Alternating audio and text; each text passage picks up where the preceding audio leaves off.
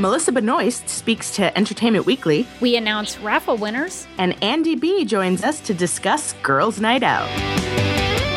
This, is Supergirl Radio.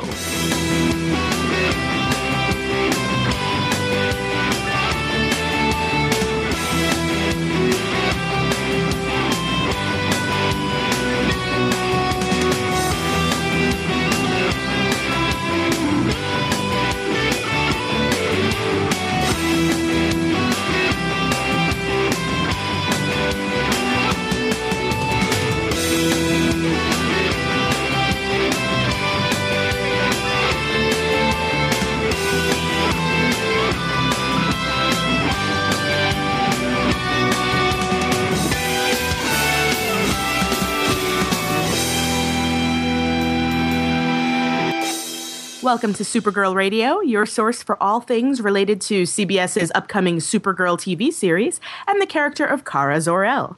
I'm Teresa Jusino. And I'm Rebecca Johnson. In this episode, we're joined by our special guest, Andy B. from the Flash podcast, to talk about a Supergirl Batgirl team up in the new Batman adventures called Girls Night Out. But first up, we have the news. On July 2nd, Entertainment Weekly posted an interview with Melissa Benoist.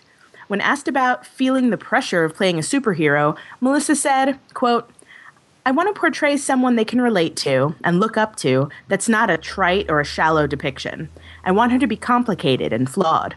I guess I just want all women to feel like they could be Kara and Superwoman as well. I don't want it to be campy. I want it to be grounded and human. That goes for anybody. It doesn't matter what sex. It doesn't matter if it's women or men I inspire. I just want to inspire people in general to realize their strengths and their potential and that you can do the things that you feel like are impossible to accomplish. End quote.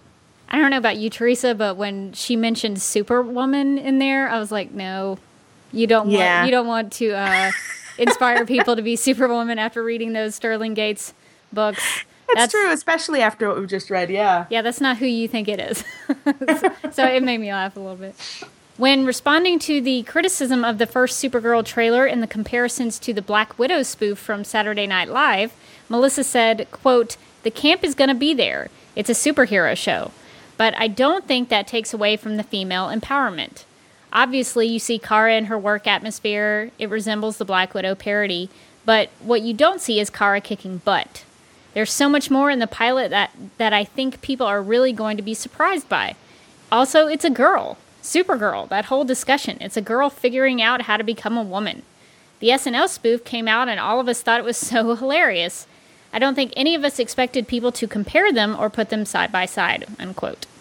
I really like that point she makes because uh, people like to look at traditionally feminine stuff like that and automatically discount it and automatically kind of pit them against each other. And I don't think they have to be put against, uh, pit against each other necessarily.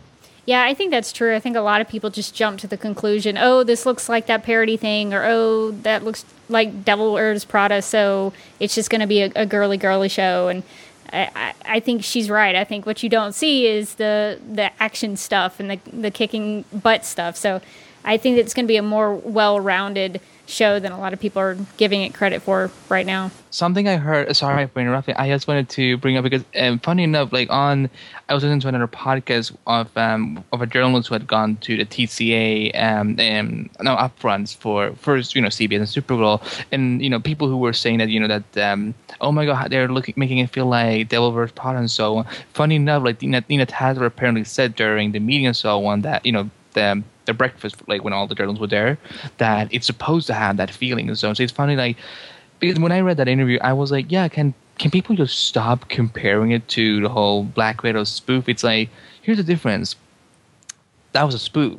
What Supergirl is actually doing is serious. You know she this is actually happening. That spoof is actually just a sad fact of a that Black Widow is maybe never going to get her own movie, you know, within the next two phases of the cinematic universe for Marvel. So, yeah, I got I got exhausted just like once again, you know, having people hearing people that, oh my god, it's so much like the the spoof and so on. Yeah, it's, it's not in the spoof. Black Widow is a complete joke, and in the trailer for Supergirl, she's actually a badass hero. So stop comparing it to the spoof. That's true. That's a great um, point.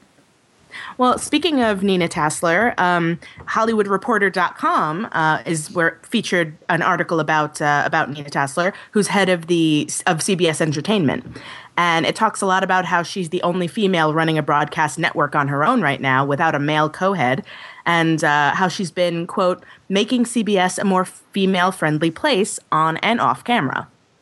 The article mentions that, quote, Supergirl looks like an awkward fit for a network with the oldest viewership on the dial, unquote, which on average age is 59 years old.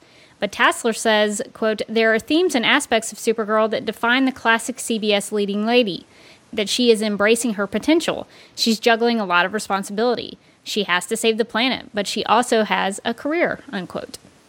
And I really liked the article that HollywoodReporter.com ran because it actually also included a video that went along with it that had Melissa Benoist talking about her mom and kind of the the things that she looked up to about her mom. So I thought that was pretty neat. That is really cool. It, that the whole video is so great, and um, it actually they, there was a larger piece about. Um, uh, kind of interviewing the female uh, actresses and showrunners at CBS, kind of showing um, across their TV shows what Nina Tassler has has done so far in giving women opportunities. Um, so that's awesome, and and that just makes me more confident that CBS is the right home for Supergirl, which is great. Oh yeah, that video and the article actually made me.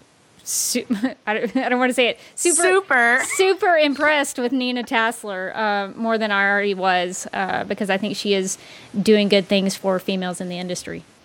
I have a question, by the way. Um, when, when I was reading this quote, um, define the classic CBS leading lady. That that's I'm wondering that because to me, like whenever I look at CBS shows, you know, because I know they have you know a lot of great female shows there, is that I'm never like. What is the classic CBS leading lady view and stuff? Because I feel like they're all so diverse. Uh, you know, like when in the video, you know, they had Anna Far- Paris from um, oh my god, what's her show called? Uh, Uh, Moms? moms? Yeah. Yeah, Mom. and you know, we, and then yeah, oh, mom, okay, and then it's you know with Supergirl, you know, with Melissa Benoist and stuff like. I'm like, you know, I, I wonder, you know, what in her view was, you know, like the classic CBS leading lady, like you know, like I'm like as an example, I was wondering what that was. That's a good question. When I think of CBS leading ladies, I think of when I was in high school and I watched a lot of CBS because Murphy Brown was on CBS and you had um, a show called Sybil. I watched a lot of comedies on CBS back when I was in high school. It was the, there was like a lineup of Murphy Brown, The Nanny, and Sybil, and those were all fronted by female leads. And especially with Murphy Brown, you know, she was like the the 80s version of Mary Tyler Moore. She was this kind of go getter leader on the news kind of woman who kind of set a lot of things in motion politically that were actually happening in the country with the whole Dan, Dan Quayle stuff and all that. So when I think of CBS leading ladies, I kind of think of those women who, like she says, were embracing their potential, kind of figuring out what they wanted to do in life and and and getting there and doing it. You know, what's I love the interesting? nanny. Oh, sorry. Oh no, no. I was I was gonna say like it's interesting that you point out the old um, CBS comedies because now I feel like more often than not they're talking about the dramatic leading ladies, True. which shows like kind of where we've we've come and kind of what we're we're expanding into. Um, where even like some a show like Mom, which is a sitcom, but all, and I don't watch the show, but what I hear about it is that it's it's a comedy, but they're I mean these are very complex characters, and it's more of a dramedy in that um, the relationship between the mom and the daughter is not as simple as just like wacky half hour sitcom wah wah wah you know it's like You do that. You know, sorry. it's- No, it's- do that like- noise again. wah wah wah that's my my standard description of all comedies um but uh but yeah no so so we have like you know the lead you know julianna margulies on the good wife you have um you know uh, patricia arquette on um i think she's doing criminal minds now I think so. um, or one of the CSIs, one of those shows. uh, And honestly, I, I'm not procedural girl, so I don't watch those shows. it's one it's one of those franchises. one of those shows, but like uh, Madam having all of these. Yes, Madame Secretary, Téa Leoni. Um, you've got like all these women who um, are, you know, professional women who have a lot going on, but who are also, you know, nuanced and and you know have you know different sides to them, and they're not kind of defined by their job. So I could see Supergirl fitting fitting in there, and that she, you know, there's obviously the stuff where she's dealing with her professional life, um, you know, with Catco and all of that, and then you've got, hey, I'm a superhero, by the way, on the side, and I need to deal with that too.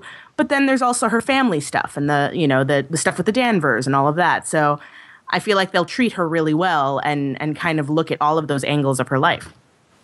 Um, well, the uh, moving on to our uh, more of our news coverage. Um, uh, TV Guide magazine is going to have a special edition cover with Melissa Benoist as Supergirl, um, and these covers look great. It's a series of um, of Comic Con related covers that have all sorts of DC characters on them. Um, and the issue will also include a Supergirl comic titled Sister Act, written by Greg Berlanti, Andrew Kreisberg, and Ali Adler. Um, these issues are going to be available at the Warner Brothers San Diego Comic Con booth uh, or on newsstands and digital platforms uh, beginning on July 7th. And uh, if you're at Comic Con, definitely uh, you know hunt down one of these covers because there's Supergirl, you know Gotham is on there, The Flash is on there, Arrow. Um, they're really promoting their their DC properties this year on that uh, TV Guide cover. I was really trying to zone in on the cover with Melissa Benoist because you can see some things like behind. She it looks like she's shattering some glass that she's flying through, and Yeah. I, I can see some like it looks like comic art underneath some of Yeah, the the glass, but I could I couldn't really tell exactly where those things were from. I thought maybe there'd be Easter eggs in there, but I couldn't detect anything. I like the idea of her like her, the you know her real life version kind of busting through the comic panels. You know, like I think that's kind of maybe what they're going for is like Ah. she you know you know her in the comics and now bam she's coming through to TV. That's a cool way I- to look at it. I was thinking of the photo solid for, for one reason, but but then like all the other Oh, that's a good covers, point. had, but the other covers also had like you know because I see Arrow shooting, shattering glass, uh, and uh, if if only one of those glass pieces, if that glass piece was just Felicity that he was shattered, that would have been great as a good symbolism thing. But it, anyway, Oh, leave her and Flash alone. is- Stop it. I just talked about uh, the That poor girl. The, the I said Felicity, not Felicity. I, you Felicity can be, hopefully, can be fixed. But then Flash was running through glass, and Gotham was doing flat, you know, glass too. And so, so I'm like, okay, it's not the fortress, but Yeah. Yeah, no, I it would be it's, cool if she had her fortress though. them busting out into real life. I know that's a good point. Actually, I didn't even think of the Fortress of Solitude, but uh, that would be awesome. Well, and our last bit of news is about the cancer research fundraiser we did to raise money for the Winship Cancer Institute. Um, so I drew four names out of one of my cancer caps that I actually used when I went through treatment because I thought that would be fitting as a way to put names in a hat. And uh, I did that to determine who was going to win our giveaway prizes, and this is what happened. Hey everybody, it's Rebecca from Supergirl Radio, and I am going to be doing the raffle for our DCTV podcast Cancer Research fundraiser.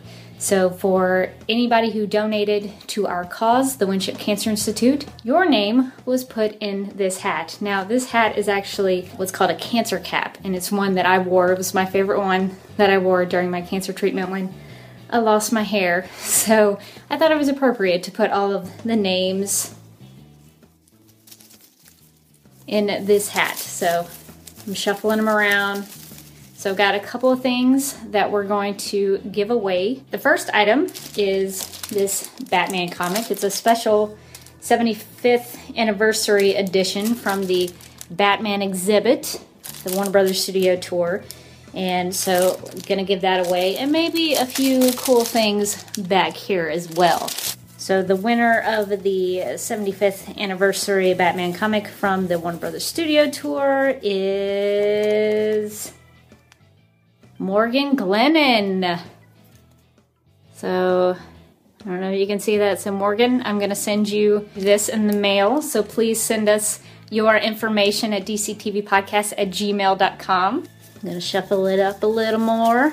We asked our friend and listener Chris Barnes if he would draw us some art to represent some of the shows that we cover to give away, and he sent us some cool things. He sent us this Flash Reverse Flash artwork there. And for Arrow fans. He sent us this Oliver Queen green arrow. And he also sent us some cool Supergirl artwork.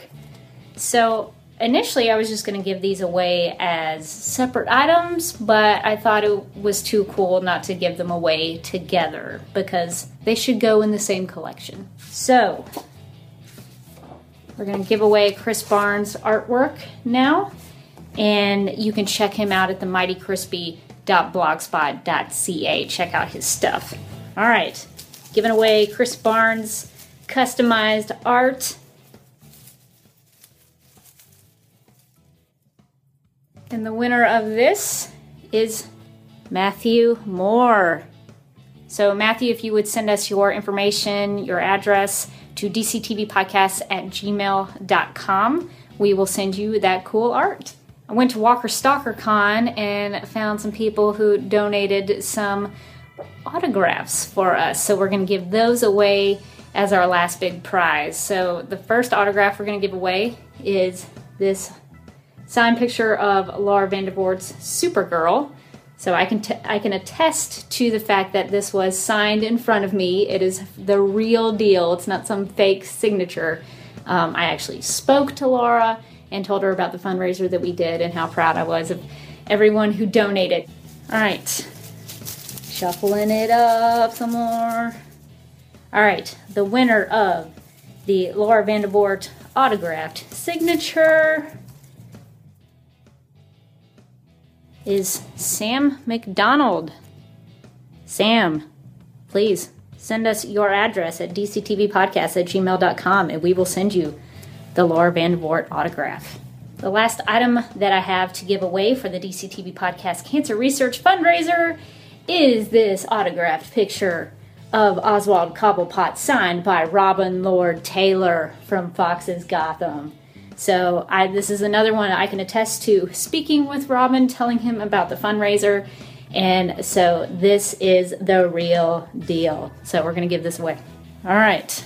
Shaking up the cancer cap. Shuffling it up. All right. Last winner for the Robin Lord Taylor autograph is Michael Poteet. Michael, please send us your information, your address at dctvpodcasts with an S at gmail.com, and I will send you this Robin Lord Taylor autograph. Well, guys, that's it. That's what we've got to give away for our raffle. Thank you so much for donating, and I am so excited for you guys to get these items, and maybe we can do it again sometime. So, congratulations to Morgan Glennon, Matthew Moore, Sam McDonald, and Michael Poteet. If you would all email us your addresses to dctvpodcasts at gmail.com, we will send you those prizes. Good stuff. All right, well, let's get into our discussion of Girls Night Out, which is the seventh episode of the second season of the new Batman adventures. It first aired on October 17th, 1998, which makes me feel super old. Same here. Um, all right. I mean, really, the, the centerpiece of this episode is the team up between Supergirl and Batgirl. What did you guys think of it? Let's start with Andy, since you're our lovely guest. Oh, thank you. Well, I this is what this was one of my favorite episodes from that show, and it's like when I heard you guys want to do, I was like, I, g- I gave Rebecca a little poke and said I want to do this episode. I love Girls Night Out because I remember because that was one of my first episodes. You know, not, not just you know one of the first times of seeing those two together, but just seeing female superheroes coming together and so on. Because you know, before that, you know, it was always Superman animated series and then Batman animated series and so on, and like Supergirl and Batgirl were never together and so on. But then one day I saw that episode, and it's. I think it was one of the best episodes of that whole show. I think it's sad it never, you know, that could have been a spin-off on its own. Uh, If only Greg, if only Greg Berlanti had been doing animation back in 1990. That- um, I'm just putting it out there, but no, but it, it was just one of the things I loved about it was that they they learned so much from each other and so and like they were, you know, and you know, and at that time, you know, it was the whole aspect of you know one person being jealous of another person because she has something that the other one ha- does and while the other person has something it's like vice versa. And i love that because there's like one of my because i was like looking on youtube like weeks ago and like one of my favorite clips is like when they're in her in Barbara's um, apartment, and she's like, you know, so where you're from? Like, you know, I live on a farm. And she's like, you live on a farm, like with like with cows and pigs.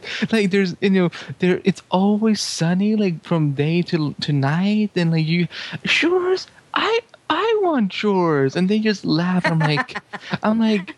I love that, the, you know, and like it, it, makes me happy that there was a time when television didn't pit women against each other and so on. You know, this was like a team up. They became best friends. Like in, my imagination, I'm just like imagining them, you know, forming, you know, the the, the female Justice League in the Bruce Timm universe, and I'm like, there should have been more of that. So no, but I and the villains were also really com- compelling to follow, like you know, a female trio, and I, I think that's kind of like what inspired a lot of what we saw then of Birds of Prey, you know, like and um, the female villain team ups uh, that we've seen in DC Comics since then.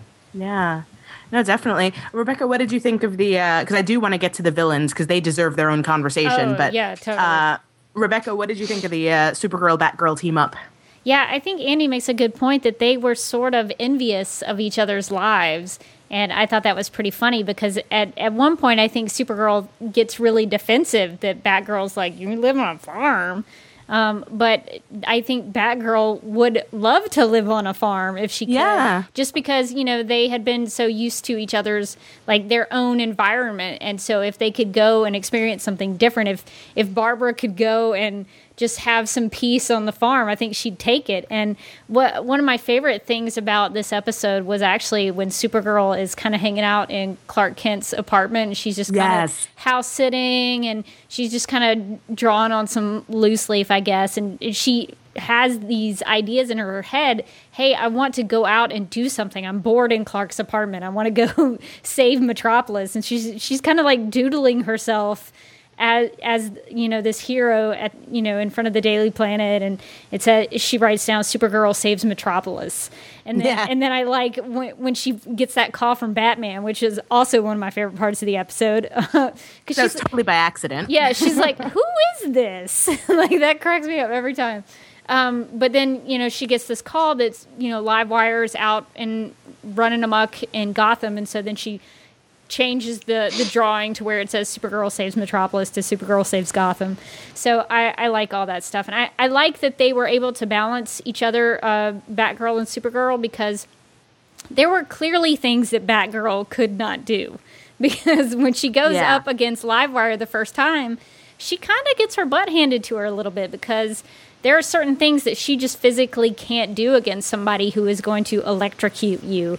Yeah. So, um, what I liked is that the episode kind of balanced out their powers a little and their abilities a little bit so that they both had a chance to shine. Like Supergirl could do some of the more heavy lifting, but Batgirl was actually the smart one who, you know, could uh, get rid of Livewire by dump, dumping her in some water. So I, I like that they were able to both have a moment where they were the hero. Yeah. I mean, I love that uh, that Supergirl pretty much gets involved in this because she's bored. Um, and even in Metropolis, like she says that you know, of course, the one time I house sit for Clark in Metropolis and there's nothing going on. Right. Like she she thought this was going to be a step up from the farm, and it's just as boring as the farm. Um, but yeah, I do love how uh, they complement each other, and I love how you know when uh, Harvey Bullock. Um, is you know talking to them and they're like you know you've got us. And they're like he's like i never thought i'd ask this but where's the bat? Like and and you know because you know he underestimates the both of them because they're both young. And i thought that was an interesting element too that they in addition to just wanting to to fight crime they also want to prove themselves um, as young heroes who maybe you know the adults look down on a little bit. Yeah. They're like, we're we're the real heroes. Where's Superman? Where's Batman? They're not here. You have us. so suck it up and deal with it, or you're going to be in trouble. And there was something I saw in this episode that I've I've never seen in like a Superman Supergirl related thing. Uh, I just thought it was an interesting visual. Like when Supergirl was carrying Batgirl, like when they were flying, like Batgirl is like sitting on her back, like while they yeah. while they were. I was like, that's oh. that's different. I've never seen one of the super people do that before because usually like Superman's got Lois like in his arms or um, you know somebody maybe is kind of they'll like drag them by it like under their arms. Yeah. They'll like hold them up. Yeah, that was really interesting. They they got um they got pretty close pretty quickly. um, well, you know, I love that she like she was holding her arms out too. Like she was pretending like she was flying. Yeah. That's what I loved. Like she she was kind of moving her arms like you know forward and at first like in the shot you think she's flying and you're like wait a minute what and then you see that she's on supergirl's back and you're like oh that's so cute yeah, it's it's pretty cool because it. I mean, even even in that instance where they're flying together, like they're friends. They're already kind of trusting each other with that. I'm so sorry. I just got this funny picture in my head I'm imagining because, you know, last week they released, you know, the Entertainment Weekly cover for Batman vs Superman, and I'm in my head, I just saw like Ben Affleck's Bat Batman sitting on Superman's back. to freaking see- I don't know that that would ever happen. oh i'm sure they'd get close and chummy chummy actually it's funny because i saw um because everybody's talking about their um san diego comic-con exclusives like all the toys that are coming out and dc has a toy coming out from mattel i think that has it's a two-pack of um Batman and Superman for the movie. And it looks like because their hands are extended and it looks like they're going to like hold hands. and I'm like, oh my God, bromance. Like they're going to be such BFFs in this movie. Well, based Batman on is these defi- toys. Well, Batman is definitely gonna need some bromance right now because you know, you know, uh, a real life ship sadly ended uh, a week ago. So I'm like, I'm just like imagining. I just part of me just really wants Henry Cavill just be like in his Superman costume, be like Bruce. Do you need a hug? And Bat Ben Ben Affleck is like classic, but like, nope, I don't need a hug. And he's like, but do you though? And he's like, yeah, a hug. And no, I just wanted to see. I heck, you, Zack Snyder, if you need some inspiration for a good Batman Superman story uh, for as a sequel, to your already great Batman v Superman that looks great. Uh, look at the Girls' Night Out and just put Ben Affleck on Henry Cavill's big manly shoulders and just like, Let them fly off into the sunset. um, Speaking of, of good fan fiction that can be written, because that sounds like a good fan fiction. thanks. I will start writing on the trilogy right now. right? No um but i did want to get into the uh the villains in this episode. We've got uh poison ivy and harley uh and livewire joining the crew. Um and it's funny because as we know poison ivy and uh harley quinn were confirmed to be a ship. So you know that's canon now. Um, so all of that stuff that you've been kind of imagining in your head is actually true um, and it's so obvious in this like every time they got close i was like oh my god how did i not see this before Wait, they're really they're really together? Yeah. In, in the comics, that's a, that's a recent development. Not Yeah. not not when this show aired, but just recently, like I guess within the last month or so. well no but it was confirmed for the show too because like the show is really where people were like hey what's going on Oh, I didn't I Um, didn't know that it was confirmed for the show. I thought it was just a comic book thing. Yeah no it's it's like a like it's it's it was confirmed as like this is what has always been like this is like you were thinking it and it's actually true um and they're probably going to be more open about it now but yeah so that is a So they're- confirmed they're- dc comic ship LGBT then? yes Okay, well, well, good on you, DC. You, you know, you, like that, that. Like I, I'm, I'm, I'm not kidding. I did not know about this. So you, know, good, good on them. I, the, Bruce Timm, he knew something that we didn't. Yeah, I mean it's uh, and you can go to shameless plug. You can go to the Mary Sue because we wrote about it.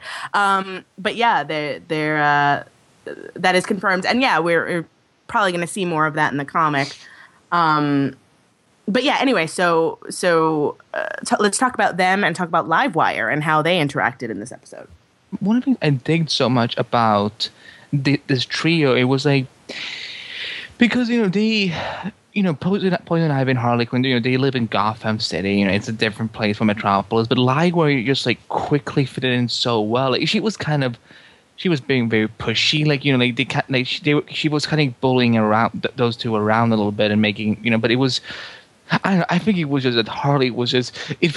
You put you get you get put into perspective seeing two you know two out of the three villains seeing this you know this funny Harley Quinn character just like Yeah. Oh my God. Her with the mallet, like she's trying to hit everything with a mallet. I was like, oh God, you poor girl. and like like seriously because there was there's one point when Livewire looks at her and she's like were you dropped as a baby or something? Or what the heck happened to you? it was, I, no, but I think it was, once again, I love, you know, just seeing free, you know, like I love when villains team up, but like that's for one of the reasons I love the Rogues on the Flash, for example. And so seeing, you know, two, you know, free characters are all so different from each other and, and correct me if I'm wrong, but I don't know if Poison Ivy and Harley Quinn did that much team ups in like prior to that episode. In Batman the animated series, they yeah. they they teamed up quite a bit.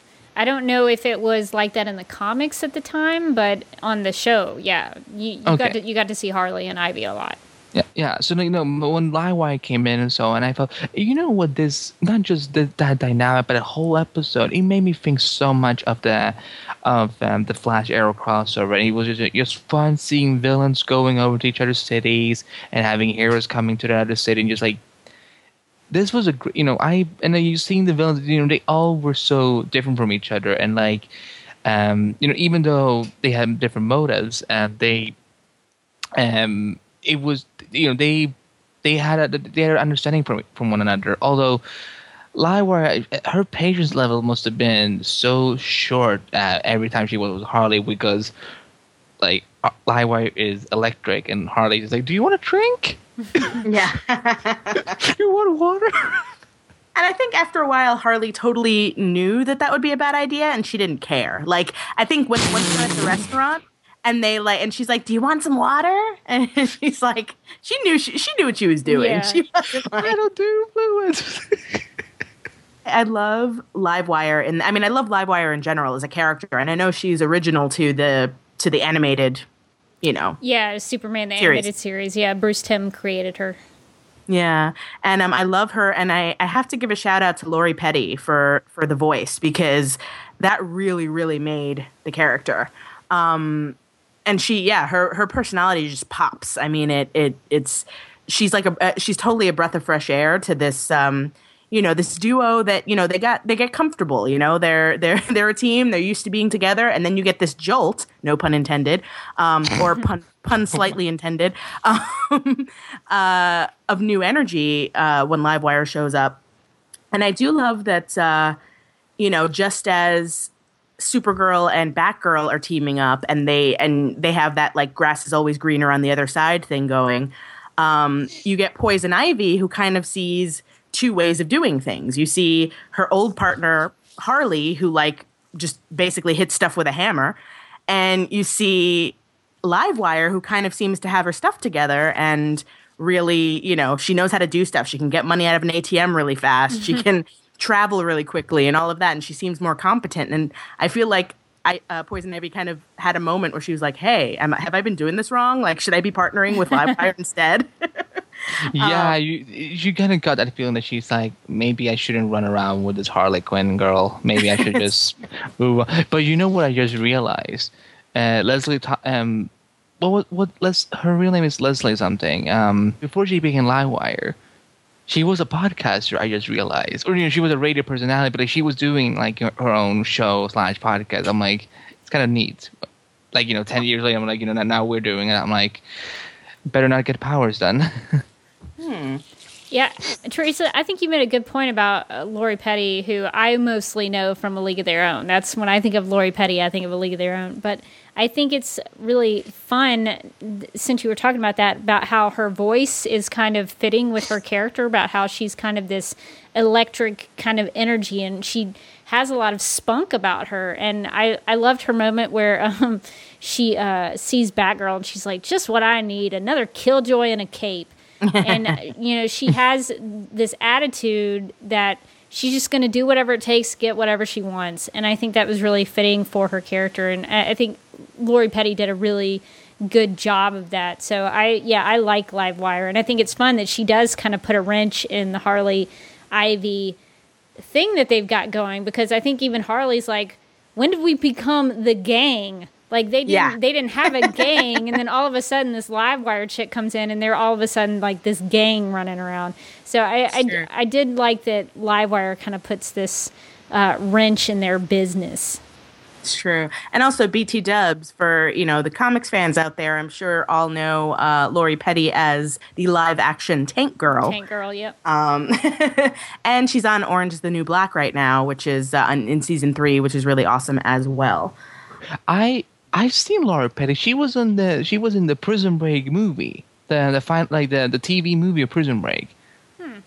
Oh, I never saw that. I never watched that show. So I do have, I do have a question about Livewire for you guys. Is this in a, do you hope that she's going to become like a villain on Supergirl? I think she would be fun. I think it would That would be awesome. Because I, I know Livewire was on Smallville, right, Andy?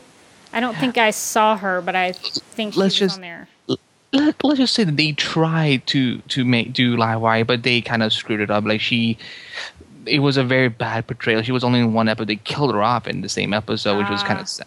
Like they were forming the Injustice League and so on, like with Parasite uh, and Plastique and um, and Livewire and, and a character named Neutron. But yeah, they, were- they were going after Doomsday, and um, yeah, Doomsday is well, he's he's kind of doomy. So it's uh, they ended up pretty badly, and um, so yeah, they they they had a great opportunity to establish a very cool Superman villain in in the Smallville universe. But yeah, so if they do, you know.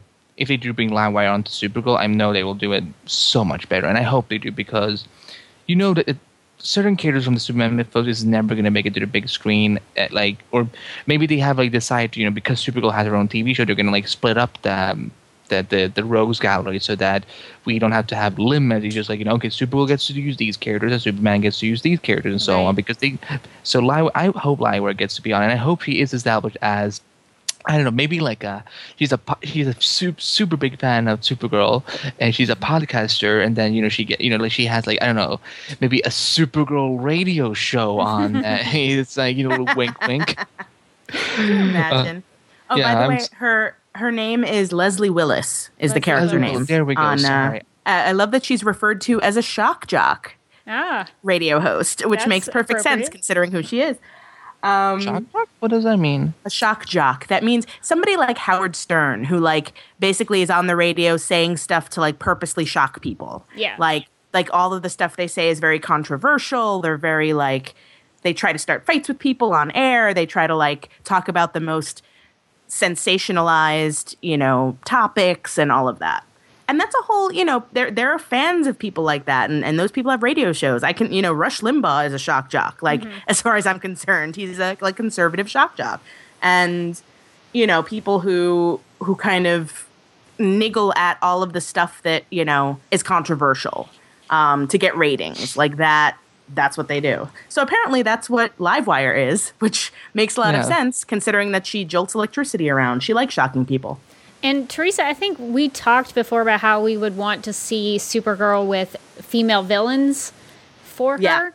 So mm-hmm. I, I think Livewire would be a good candidate for that because not only is she a female villain, she would also be really fun to see in live action. Because one of the cool one of the cool things I liked about the way they portrayed her in this Girls Night Out episode is that she could travel through the electricity, so she could pop out of a toaster or you know something like that. So Totally. I I- and when I was watching that, I was like, you know, that would be really cool if you could pull that off on the screen instead of just you know cartoons. You can kind of do whatever you want to, but doing it in live action it might be a little tougher. But it would be cool if they could make that feasible. If they could make that Yeah. happen on the screen. And once in a while, they could. I mean, obviously, a TV budget is way smaller, but if you're going to have her be a guest star, you know, you could do that for one episode. They made Gorilla Grodd on Flash. oh that was expensive. Good So, on the CW too. Yeah. And they have and they have the same special effects guy uh, with Armin and his team. So, uh, but I think you know like Livewire would be great as a recurring villain for Supergirl, and kind of like you know they could flesh her out. Like you know she she could be as zazzy and zappy as she is, and so on, and also like make her something bigger and so. But I think I, I don't know. I think Livewire, like you guys say, you know, I, I remember her from Superman animated series when she was going up against Superman. The fact that Superman could actually be you know defeated a little bit by yeah. elect- yeah, ele- electricity, in which you know ideally a Kryptonian should not really be able to get hurt by human electricity, but they do for some reason in the in the Bruce Timm universe. I'm like, you know, th- that could be good to have. So you know, Greg Berlanti, if you listen to this amazing podcast, you should you should consider bringing on that Livewire into the show and make her. Yeah, you should bring her bring her on as a as a uh, like a big Supergirl fan who um, is a podcaster, and she maybe has a show called Supergirl Radio uh, as a little wink wink, and then you you turn into a villain. I think that would be pretty neat. Just putting that out there in the world. and, just, and, then you can feel free to give uh, the voice actress a cameo too, because that would be pretty awesome. Um, actually, speaking of her her powers and how she defeats Superman, um, before we wrap up our discussion, I did notice, and we'll probably talk about this again as we talk about more animated episodes. But I noticed that like Supergirl's powers were kind of inconsistent with what she can do, um, in my opinion. Because um, like, no, I agree with know, that. With uh, yeah, I mean, with you know, for example, Poison Ivy with her plants, like she was getting you know, she has super strength, and yes, she has half the strength of, of Superman or whatever, but like these are plants. And I don't care how tightly a plant wraps around you, like she's Supergirl. She has heat vision. Like, why is she not lasering off these plants? Why is she not like busting out of these plants? And it like took her a really long time, a lot of the time.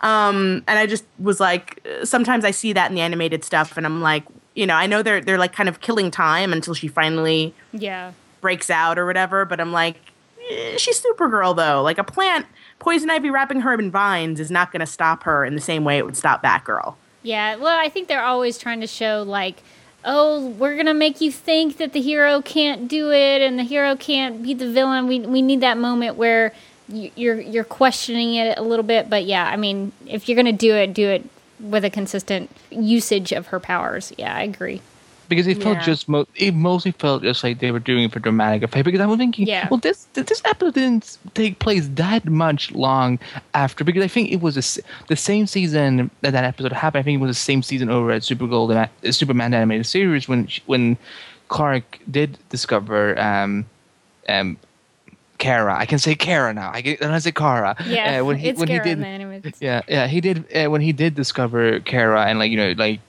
and she had to start redeveloping her powers and whatever. So I was like, it, it, some time has gone by since that episode. So like she should have because it, it, felt like like Teresa said, a plan is it doesn't matter like how super a plan is. You know, she could anything on this earth that is in kryptonite she can beat. Oh wait, super kryptonite and magic. That's the only two, two things that can yeah. stop a Kryptonian. So I'm like, they should like this was just for dramatic effect. I'm like, you know, like Bruce Timm, you know, you yeah you're you're smart. You're smart. Well, you are smarter than this. So he's like, why? How come that Supergirl is? And she's also older than Clark. How come that she is so inconsistent? Like Teresa said, I didn't get that at all. Because I thought I was like, am I the only one seeing that there's some, like, there's some hiccups with how they built her powers on the show? And I mean, you know, let's let's remember that these shows are designed for children. Like these, no, you know, I don't these, care about kids. They were for us. Right. But like yeah, no, so like I mean, you know, obviously they're going to be a little simpler in the storytelling, they're, you know, whatever, but I mean, even still, you know, I think kids deserve, you know, sound logic in their viewing, even if it's like for a younger audience, that doesn't mean you skimp out on the logic. Um, but anyway, I uh, before we we stop the discussion, I did want to get like favorite moment, final thoughts. What did you take away from the episode? Um, let's start with Andy. Well, like I, I think I mentioned uh, at um, at the beginning, I, what the my favorite scene was absolutely when they were sitting in Barbara's apartment. They're like, "So where are you from? And where you're from? And and like mm. you're on a farm? Like I like cows and pigs. it's like people's basically like, you I know, want chores." I, I I fangirl about chores and and pigs and cows and and the moo and the and the and the chickens and it's like it was just I loved that. It was it was not only just for a comedic effect, but it was also because, you know, they may have everything, but they don't have you know, but they don't have everything, and they kind of you know, even though Kara has all these powers, she's jealous of Barbara because she gets to, she gets to you know, at that time you know Barbara you know you know I mean Kara she was still like you know, Superman was trying to like to protect her as much as possible. You know, you know, you, you know, you don't always have to be out there, but like she, oh, you know, Batgirl always gets to be out there and fight and so like she gets to, hey, she gets to drive the Batmobile. She was driving the Batmobile. That was that was big. And then you know, Barbara is like you know, because you know, if we if you look at Barbara Gordon as a character from overall, like you know, she has a nasty fate in the DC universe. You know, Joker shooting her and all that thing. And so the fact that she like she sees someone who has this they basically wanted each other's lives. So I'm like, you, Yeah. you just put, just put like you know like you know um oh what's the name of that Lindsay Lohan movie when she was still sweet in acting like when Oh, she Parent Trap. yeah the par- like why don't you just do the Parent Trap like with those two. Can you imagine if, if their secret identities were each other? That's Oh blowing my- my mind right now. yeah, but, like because I remember that episode when Superman had to dress up as Batman, and like he had like, and he's like, he, because he has muscle control, he can he can imitate Bruce Wayne's voice. So if if Kara would just put on like uh, um a ginger wig or whatever and do Barbara's voice, then like she can get away with it. Now, although Barbara may have some problems because she, well, it's not easy imitating Kryptonian. yeah, you can't imitate being like impervious to bullets. You can't. You can't imitate heat vision. But Unless you um, make, make your whole skin made of out of uh, bulletproof vest. yeah, I see the flaws in my idea now. So, no, but that was one of my favorite. that was one of my favorite well, it would moments have to be. they. It would have to be Supergirl doing it. Clearly, Yeah, like yeah, it yeah. couldn't. It couldn't be a bo- a, a two sided thing. Um, but Rebecca, so what is your uh, favorite moment? Well, my favorite scene is when Kara is in Clark's apartment and she gets a call from Batman. That made me all kinds of happy. Um, just because she she could tell something was up. Um, and I think my big takeaway from the episode is that it was cool to see Supergirl and Batgirl kind of take care of business without their mentors, without Batman and Superman, and that Yeah. they could handle it on their own. And they did it by working together. So I think that was really fun. Yeah, I think uh, my favorite moment was the uh, was the the scene where Batgirl is flying on Supergirl's shoulders and she's pretending to fly. Um, I just love like just the the animation on that too was really cute and the way she's moving her arms around like whoosh, you know, like she's you know playing pretend. Um, and uh, yeah, the takeaway for me was definitely the whole you know the grass is always greener thing and i liked how they showcased that even with um, the villains. Like i feel like a little bit you know with livewire and uh, you know harley and uh, harley and uh, poison ivy because you have livewire kind of joining the team and you know it's like she f- kind of felt you know like like alone. Like she just seemed very alone and then suddenly she's like oh nice place you got here. Like and it's like oh maybe i could be a part of a team and and then she's like yeah no i can't i can't be a part of this but um but yeah no i like that whole idea and examining that that was really cool um, well, that I think wraps up our discussion. Um, and it's amazing how much discussion we can have on a half hour episode of something. yeah. well, look, animation is Um, but yeah, one of our. Well, well, animation is one of the hard, heartful things in our childhood. So it's like it doesn't matter if it's like only twenty minutes. I could talk. I could talk more about this episode like, for two hours, just like you know. And then there was this scene, and I love when she said that to her, and it's, uh, and also Bullock was just. I love what, what was it that um, what was it that um, Barbara referred to Bullock as? You know, the donut nuts. Uh, Donut Dunker, I think is what she called him. oh yeah, Yeah. Yeah, I do love the final scene though when they're like, you know, you know, sitting at home, they're oh yeah. eating ice cream and stuff like that, and you know, uh, remember when when a su- female superhero could eat ice cream and not be like, you know, seen as a joke as it is today for some reason? It's like they could actually live their lives. And like no one would complain about, but today, like as soon as a strong superhero, you know, female superhero is eating eating food, they're like, "Oh my god, it's um, the Black Widow SNL spoof! Oh my god, how dare they!" Yeah, no, and I and I did like that scene at the end, and Harvey finally acknowledging, you know, hey, yeah, the the people who uh, who helped us with this case, they showed some potential, you know, and uh, kind of acknowledging that they did a good job. I really like yeah, that. Yeah, that was nice. Although I don't like that it came from him because I'm like, you know, Bolo, you don't get to say anything like that. You know, you don't have any potential. Uh, it's a you should have t- credited them as like, you know, yeah, Supergirl and Batgirl saved the the day, and you know, it looks like uh, it's it's not the only world's fi- world's finest that we have around here. So it's like all you do, Bolo, you just eat donuts. Well, you know, I mean, it's it's Harvey Bullock. Like he, the fact that he said that probably means more than than you know, because he's a very begrudging kind of character. Like it takes a lot for him to say something nice. So Yeah, that's probably the best you're going to get out of him. And it, it made them happy, so. yeah, no, I love their their smile, I their just- smiles I- at the end. And I love uh, Bruce Timm's art and just the way he has them smile at the end. I was like, that is the cutest little like freeze frame ever. Like I just want to have a poster of that moment. Yeah, it was cute. I wish there were more episodes though of those two together. I'm like because I know they're in Justice League Unlimited they are like they're off their off-screen references um, to on-screen references to things that happen off-screen between like they I think they like they were traveling together and like saving the world and stuff like that. I think there were there was there was some reference and I wish you know we could have seen like this could have been a show within itself. Yeah, they could have made a whole series on that. Yeah.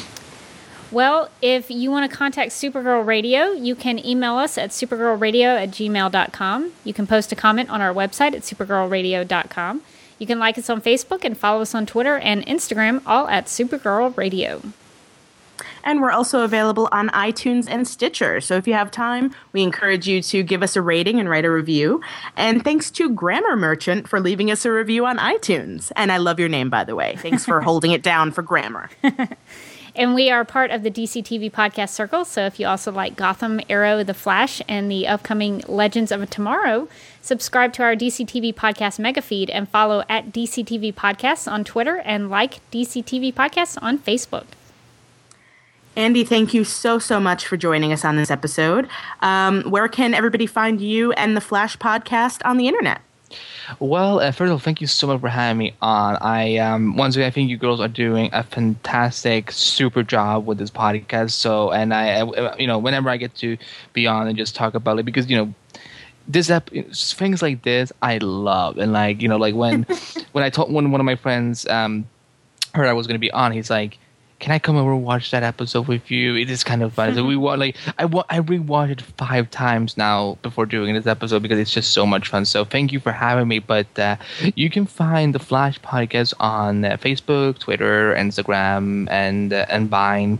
And I know at some point uh, we're I'm also now on Periscope. So all all awesome. under the Flash podcast. We uh, well the reason I added Periscope is because I'm gonna um, at the time of recording, I'm actually getting ready to um, take my bags and travel to San Diego for San Diego Comic Con this this week, and um, where the Flash podcast as well as the Legends of Tomorrow podcast, which, uh, like Rebecca said, is part of the DCTV podcast network, and um, we're going to be they're doing some um, DC tactical adventures. And um, and uh, yeah, I'm gonna be watching a certain pilot on on Wednesday night. Uh, not to brag, yes, not to brag. Yeah, just uh, just super bragging. Uh, but uh, I'm looking forward to seeing the Supergirl pilot, pilot finally. And if you're going, um, join me for Ballroom 20 at uh, Wednesday. It's gonna start at six o'clock. So um, join join me up at the Ballroom 20 lineup and um, talk Supergirl and Flash and stuff like that with me. So that's where I'm going to be at. And you can follow me on my personal Twitter account at Anibabakt